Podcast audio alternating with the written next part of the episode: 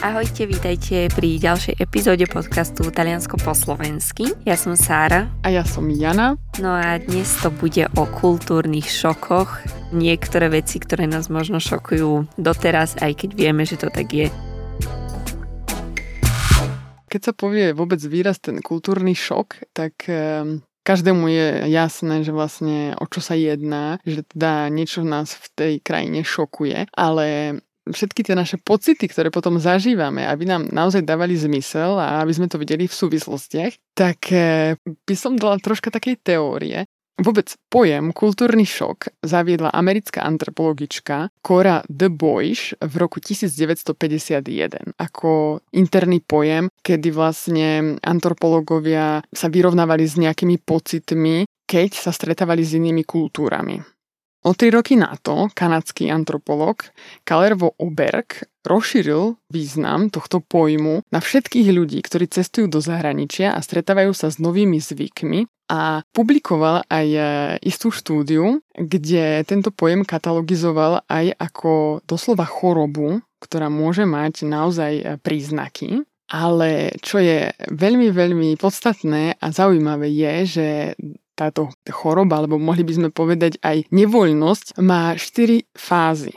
No a prvá fáza, ktorú poznáme naozaj každý a týka sa najmä teda turistov a vôbec nás všetkých, ktorí ideme na nejaké nové miesto na pár dní, tak táto fáza sa nazýva fáza medových týždňov. Môže trvať až do 6 mesiacov ale čo je potrebné povedať je, že v tejto prvej fáze vidíme všetko nové a všetko iné pod istým romantickým svetlom. To znamená, sme fascinovaní novou kultúrou, veci si veľmi idealizujeme, javia sa nám tieto veci ako exotické, zaujímavé, vidíme množstvo možností, e, vidíme samých seba ako nejakých občanov sveta a tá fascinovanosť úplne prevláda. Preto som aj povedala, že týka sa to najmä turistov, lebo aj toto z mojej skúsenosti sa stáva drvivej väčšine ľudí, ktorí teda idú do Talianska a ostanú naozaj v tejto prvej fáze medových týždňov odídu z Talianska a stále prevláda a Taliansko dolče víta, Taliansko raj na zemi. No, lenže potom nasleduje tie iné fázy. Tak e, stretla si sa s touto fázou medových týždňov a vôbec e, stalo sa ti, že naozaj to Taliansko proste si videla inak a možno fakt si si ho idealizovala a potom tá realita bola troška iná? Premýšľala som nad tým, ako si to hovorila. No ono, podľa mňa som to mala vtedy, keď som sa začala tú taliančinu učiť a začali sme zo školy chodievať na tie výmenné pobyty. Tie pobyty boli akože špecifické a ako nádherné v tom, že je strašne tak zblízka človek zažije tú talianskú kultúru naozaj tam vidí iba to dobre. A ja si myslím, že akože čo sa týka tejto časti kultúry, tak stále som v tejto fáze medových týždňov. Je to proste niečo akože, čo naozaj sa mi neskutočne páči, to koľko aj energie ti dokáže dať to Taliansko. Nestačí iba tam byť medzi tými ľuďmi a počúvať ich a naozaj je to akože pre mňa úžasné. Mm. Ale poďme približiť tie ďalšie fázy. Ešte ostávajú nám tri a možno sa ti vynoria nejaké spomienky alebo čo. Takže by som povedali, že ak vy triezvete, nebudete vidieť všetko len rúžovo, ale ono sa to naozaj stáva najmä vtedy, keď ste na tom mieste teda dlhšie, že teda nie ako turista, tak e, nastáva, môže nastať obdobie krízy kedy sa situácia, kde sa nachádzame a vôbec náš pohľad na miesto a vôbec celú našu existenciu v danej krajine sa nám e, nahle mení a ozaj prichádzajú efekty toho kultúrneho šoku. To znamená, že vytráca sa celé to vzrušenie z nového miesta a sme až niekedy až pohoršení zvykmi, postojmi, ľuďmi na vôkol, vôbec ako funguje život, e, kde sa nachádzame. E, sme v istom strese, odmietame sa prispôsobiť a čo je možno najhoršie, tak e, ak nastane aj jazyková bariéra, tak vtedy to môže viesť aj k izolácii. A tu nás spomenieme, že také bežné príznaky tohto kultúrneho šoku môžu byť veľakrát, že sami sebe sugerujeme pocit špinavosti. Máme nadmerné obavy o jedlo, o pitie, o postelnú bielizeň. Máme niekedy strach z fyzického kontaktu. V nejakých situáciách nás prepada bezmocnosť, frustrácia, sme podráždení, lebo veci nefungujú tak, ako fungovali doteraz, kde sme bývali. Odmietame sa učiť a sme niekedy až unavení, možno sa niekedy aj nudíme Takisto veľakrát ľudí prepada nadmerný strach z toho, že môžeme byť podvedení, okradnutí, zranení a to, čo úplne najviac nás prepada je nostalgia. Chceme sa vrátiť, odkiaľ sme prišli, kde sa cítime dobre a mne sa to stalo, ja mám s tým skúsenosť. Ja som proste bola v tejto druhej fáze, v tejto kríze. Som bola neskutočne frustrovaná z toho, že veci nefungujú tak, ako som ja bola zvyknutá som celkom prispôsobivý človek, si dovolím o sebe tvrdiť, ale zrazu proste je toho tak veľa, toho nového a toho iného, čo naozaj akože to sú zažité zvyky, ktorým proste sa musíte podriadiť, lebo inak ako to nepôjde, to proste nebude fungovať podľa toho, ako si e, my myslíme. Tak napríklad sa doprava, keď to spomíname, tak doprava funguje úplne inak v Taliansku. Pojem o čase funguje v Taliansku v úplne iných medziach, alebo vôbec nejaké ako riešenie problémov, keď nastanú, tak ten proces je v Taliansku úplne iný a nejako to začať vnímať alebo nejako sa prestať o to tak nejak strachovať. U mňa to teda viedlo k veľkej frustrácii a tým, že som bola v kontakte s mojou rodinou, s najbližšími, ktorí boli na Slovensku, tak som sa mala komu vyžalovať a hlavne to ako keby nahlas povedať, čo sa mi deje, lebo samozrejme som potrebovala zdieľať moje nejaké zážitky dennodenné a moji blízky až nerozumeli, že dobre, na, na čo teda v tom Taliansku si, keď není dôvod snáď, aby, aby si tam ostala dlhšie, že to tam ako znervozne. No, neviem sa ako ty, ale mňa tieto rozdiely kultúrne doviedli do veľkej frustrácie. Mm. Určite som to podľa mňa zažila aj teraz nejakým spôsobom na, na tej Sicílii. Akože možno z toho, že som nečakala tú Sicíliu takú, aká, aká bola. Ale určite aj keď som bola, vlastne keď som ten rok študovala v Taliansku, tak pamätám si, že po pár mesiacoch presne prišla taká frustrácia, strašne silná tá nostalgia, čo je samozrejme normálne, hej, že človeku chýba ten domov, tá, tá domovina, Mm, ale je to trošku iné naozaj, keď to máte akože spôsobené z tej nejakej akože kultúry a z toho, aká je, aká je odlišná. Mm. Samozrejme, potom, ak sa nejako ako keby schopíme a adaptujeme sa na to, že teda isté zvyky sú tu iné, ako sú e, zvyky v našej krajine, tak prídeme do adaptačnej fázy zrazu začneme tie veci vidieť pozitívne. Začíname nachádzať pozitívne stránky na tom, kde sa nachádzame, aké sú možnosti a tak ďalej. A väčšinou sa stáva aj to, že zrazu reagujeme na túto situáciu takou seba ironiou. Sami sebe chceme dokázať, že teda to dávame, že chceme nejako prijať túto novú našu realitu a takisto sa pokúšame čo najviac nadvezovať puta s miestnymi, hľadať si nových priateľov, ochutnávať miestne jedla, žiť ten život tak, ako ho žijú ľudia okolo nás. A vtedy teda, ak toto nastane v našich životoch, tak naozaj to už takmer máme vyhraté a to dané miesto nám takmer vlezie pod kožu, až ho priam akceptujeme a to je posledná fáza, štvrtá fáza, kedy naozaj sme takmer úplne stotožení s tým, že začíname nový život na novom mieste, vieme sa bez problémov prispôsobiť, e,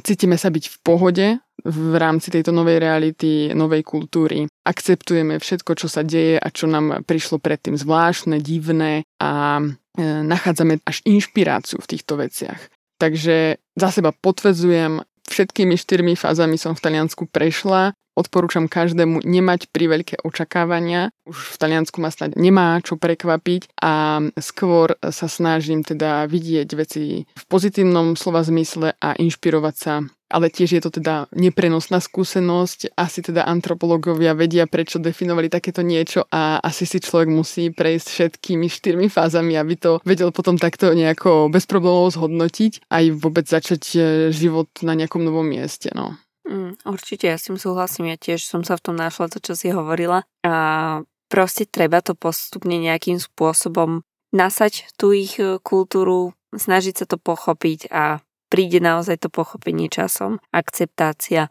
a potom sa už na tom len zasmejte, aj na tom, ako tam tie veci nefungujú a poďte ďalej, presne tak, ako to my robíme v celom tomto podcaste, kde síce na jednu stranu trošku nadávame, poukazujeme aj tie negatívne stránky, ale na druhú stranu sa na tom zabávame a proste vždy vieme, do čoho ideme. Presne, presne. A aby sme boli aj možno konkrétnejšie, tak z tých našich skúseností, okrem toho, že naozaj v Taliansku veci teda fungujú iným spôsobom ako na Slovensku, tak čo možno pre teba, keď si aj prišla už ako sama na štúdia, tak čo ťa tak šokovalo, že naozaj teda si proste na to nebola zvyknutá na Slovensku? Mm, kde začať? uh, asi by som začala tým, čo hovorím v podstate vždy a to je to, že Taliani chodia doma v topánkach. Je to pre mňa nepochopiteľné a ešte viac ako to, že si tieto topánky nedajú dole kľudne celý deň, je to, že oni si v týchto topánkach hľadnú aj do postele úplne kľudne, je, je to proste bežné. Funguje to takto u nich, keď prídu na návštevu, nikto sa neobťažuje dať si dole topánky. Keď sa vrátia domov, nikto sa s tým neobťažuje. Proste chodia doma obutí, láhnú si do postele obutí. Je to, je to súčasť ich kultúry. No, to len potvrdzujem a tiež akože človek si povie, že to im teda nevadia, špina, že ak je zle počasie, tak čo?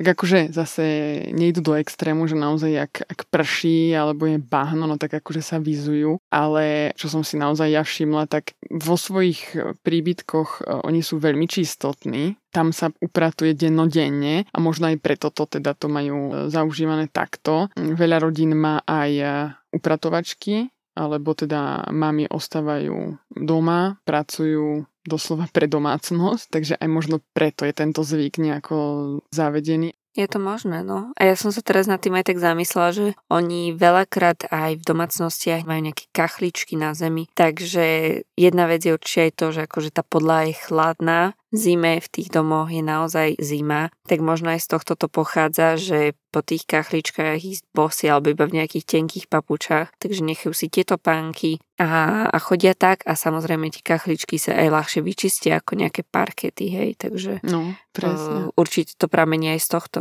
a pripraviť sa presne aj na tie zimné mesiace, lebo že v zime byť v Taliansku v nezateplených domoch, tam to teplo sála von. Sú tam väčšinou teda bytovky s vysokými stropami, proste, ktoré sa ťažko vykurujú, sa šetrí kúrením, sami vieme, no Taliani skôr žijú von veľmi, veľmi žijú sociálne. To znamená, tam nefrčí v zime, že od rána do večera sa bude vykurovať. To ani náhodou. Pár hodín do dňa a koniec. A ja som si dokonca všimla, že nie každý má doma vyslovene radiátor, ale že často oni si kúria klímou. Zase klíma je u nich úplne bežná vec, ale radiátor možno trošku menej a proste si tam zakúria tou klímou. Áno, alebo tie ohrievače, to je tiež veľmi časté. No proste oblečenie, vrstviť, vrstviť, vrstviť v zimných mesiacoch naozaj, to je jediný liek a čaj, to proste bez toho sa naozaj akože nepohybuje v talianskej domácnosti alebo na nejakom ubytovaní. Treba počítať s tým, že zima preniká až do kosti. No a na to sa viaže môj druhý šok a to je, že nemajú periny, majú iba prikryvky, iba taký nejaký smiešný poťah, smiešná deka, ktorá tam je na posteli. Aj v zime sú iba pod tým. To je pre mňa úplne nepochopiteľné s tým ešte, ako majú kosu v tých domoch. Tak e, ja, ja to proste nerozumiem tomu. A neviem, ako ty máš skúsenosť, ale e, vôbec e, talianské postielanie, postelná bielizeň a jej ukladanie, tak to je normálne celá veda. Mm. Oni tam akože s perinou to vôbec, to možno v tých horských oblastiach, teda perina, ale vlastne máte plachtu a potom máte teda nejakú zase ďalšiu plachtu, ktorou sa prikryjete a potom nejaká tá prikryvka, čo rozprávame. No ale oni sú zaseknuté vlastne pod madracom, že vlastne vy keď idete spať, nikdy sa vám nestane, že by vám nohy trčali von z postele, ale vlastne máte spravenú takú nejakú... Ja neviem, ponožka, nejakú... tak to iba tak strčíte do toho. Áno, áno. že oni týmto ako keby si poistia to, že si vytvoria vlastné teplo a že im teda bude stačiť prikryvočka, lebo naozaj ako to postelianie je špecifické a až pripomína hotelové posteľanie. Mm. No ja by som povedala, že to, ako sme možno zvyknutí z tých talianských e, hotelov alebo apartmánov, že proste je to presne tak nasúkané pod tým madracom, ale akože silno, že takmer to ani nevyberiete, aj keby ste chceli, tak tak je to aj v tých domácnostiach, presne tak. Áno, áno, áno. A mne potom napadá, už sme to spomenuli v rámci jedla, také tie pauzy, to znamená reštaurácie bývajú zatvorené, niekedy aj celý deň. Naozaj je v Taliansku zvyk, že minimálne jeden deň v týždni má akákoľvek reštaurácia, tratoria, osteria, bistro vyhradené pre seba a vôbec pre chod daného lokálu. A potom tie klasické pauzy, obedné pauzy, tak treba s tým počítať, že naozaj ako reštaurácie budú vtedy zavreté, nedá sa najesť jedine v nejakých baroch, kde si zoberiete niečo malé pod zub, ale tento čas na oddych je v Taliansku prítomný dodnes. Presne tak. A na toto sa viaže aj to, tiež sme už o tom rozprávali, ale že naozaj tie večere, hlavne teda cez víkend sú dlhé, postupne budú jesť práve preto, lebo má to teraz 25 tisíc chodov, takže vyhradiť si teda akože 4 hodiny minimálne. Ak to naozaj teda bude príležitosť, tak jednoznačne. A čo mne napadá, určite sa tak nejak nezľaknite, ak v reštauráciách vás posadia a budete mať pocit, že nemáte osobný priestor, toto v Taliansku naozaj je úplne bežné, že osobný priestor nie je vec, ktorá sa vyžaduje. Naozaj sa stane, že úplne neznámi ľudia sú na seba natlačení. Tam niekedy je pár centimetrov a ľudia sa potom samozrejme prekrikujú, ale je to úplne normálne. Celkovo hlasné rozprávanie a teda chýbajúci osobný priestor, či už v reštauráciách, ale vôbec aj v nejakom takom kontakte, že naozaj tí ľudia sú veľmi kontaktní, tak e, to je bežná vec. Zase vám to poskytne iné príležitosti a prihovoril sa nám takto jeden taký starší manželský pár, keď sme boli na Sicílii v reštaurácii. Akože naše stoly boli od seba podľa mňa tak odhadom 5 cm.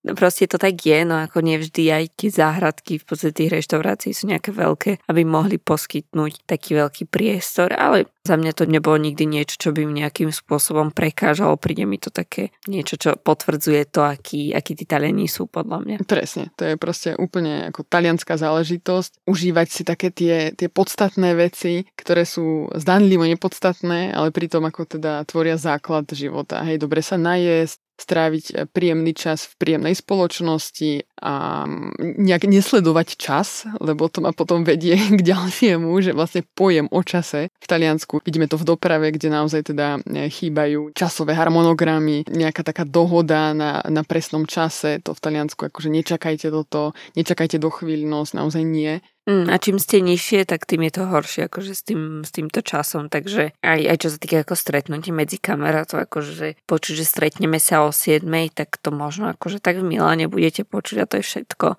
A India akože tak povedia, že no, tak okolo 7 sa stretneme, takže to znamená, že akože keď prídete o 8, tak vlastne to prídete na, na čas.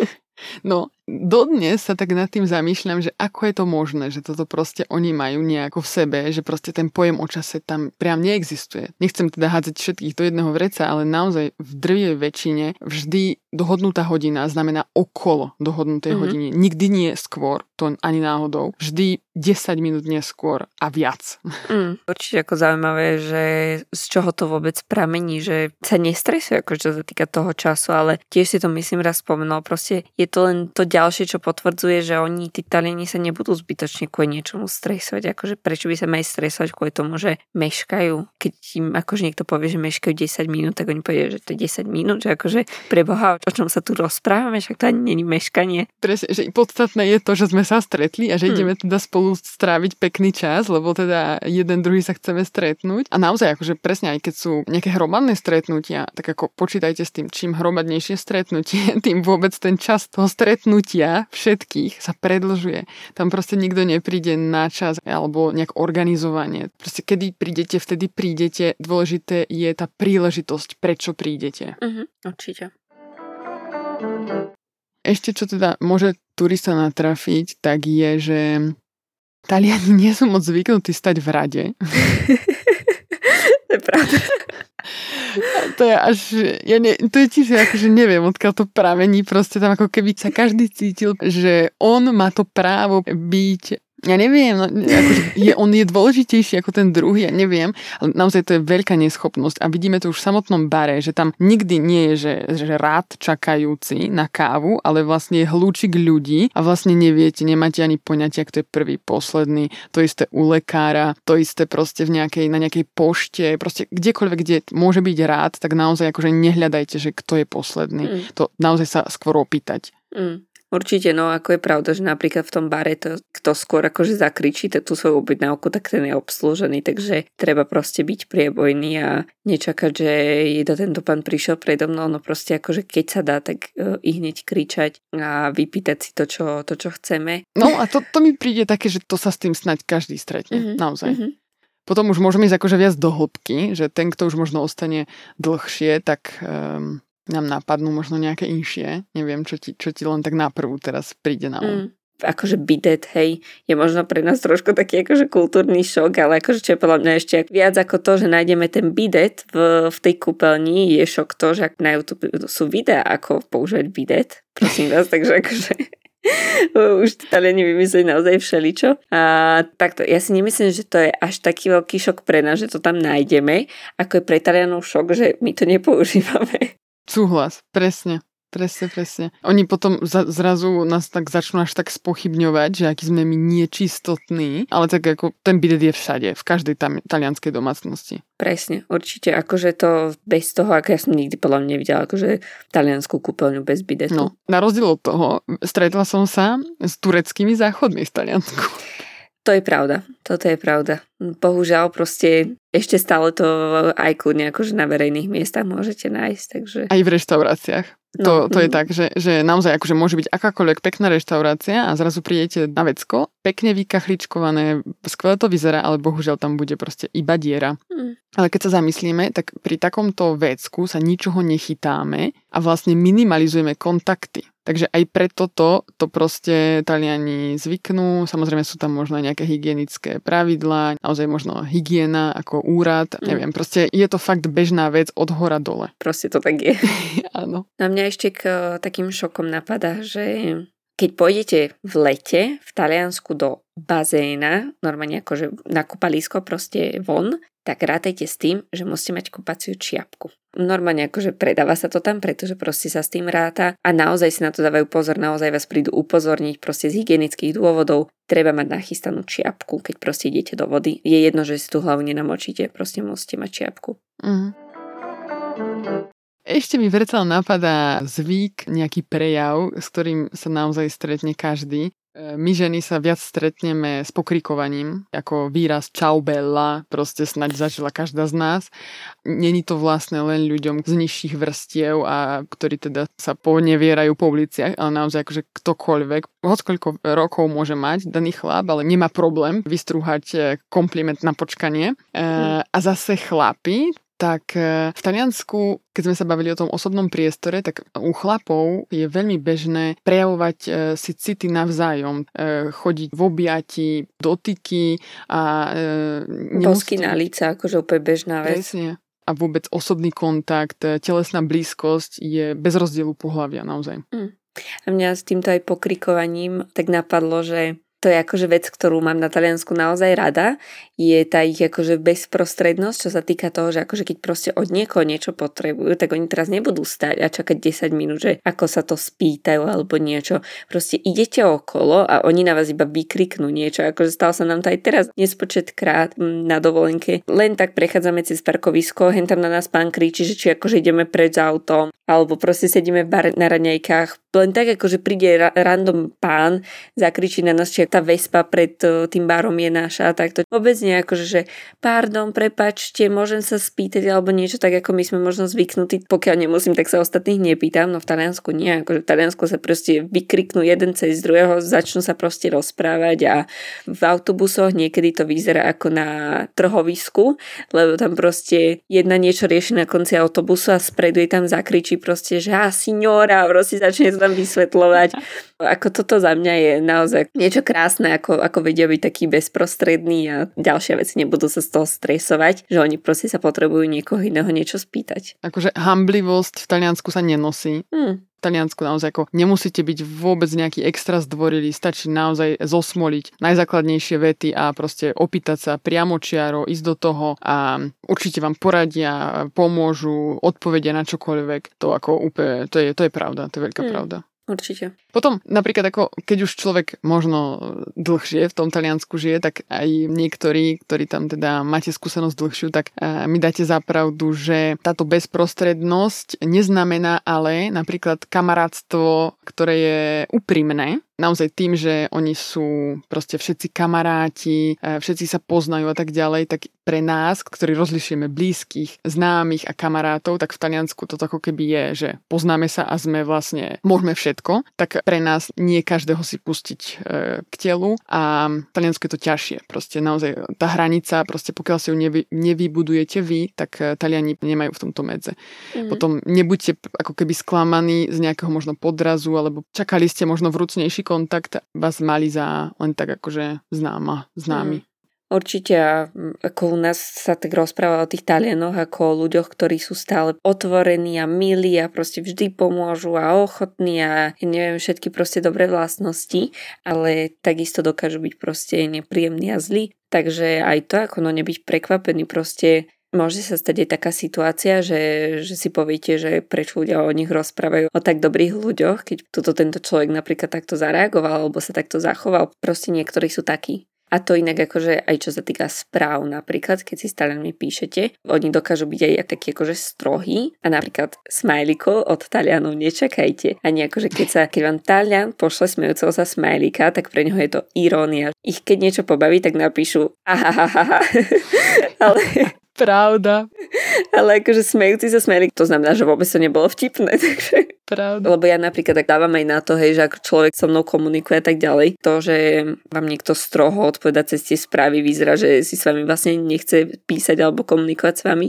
Nemusí to tak proste byť. Takto oni fungujú. Ale neznamená to, že akože nejakým spôsobom sú nahnevaní alebo niečo. Proste to je ich ako spôsob komunikácie. Presne. Pre nich je dôležitý proste vzájomný kontakt. Reč tela. Tie gestá nie sú len tak pre nič za nič. Jednoducho naozaj je to národ, ktorý potrebuje fungovať medzi ľuďmi, proste od malička sú zvyknutí na to. Potom veci fungujú naozaj inak. Tá bezprostrednosť má iné hranice, spontánnosť má úplne iné hranice a tak. No. Mm, takže tak, tak proste rešpektovať taliansku kultúru so všetkými jej pozitívnymi a negatívnymi vlastnosťami. Aj so všetkými šokmi alebo teda vecami, ktoré pre nás môžu byť šokujúce, ale proste Taliansko je také a také toho milujeme, takže akceptovať to a užívať si ho plnými duškami vždy, keď tam sme. Podpisujem. A počujeme sa na budúce. Čaute. Čau.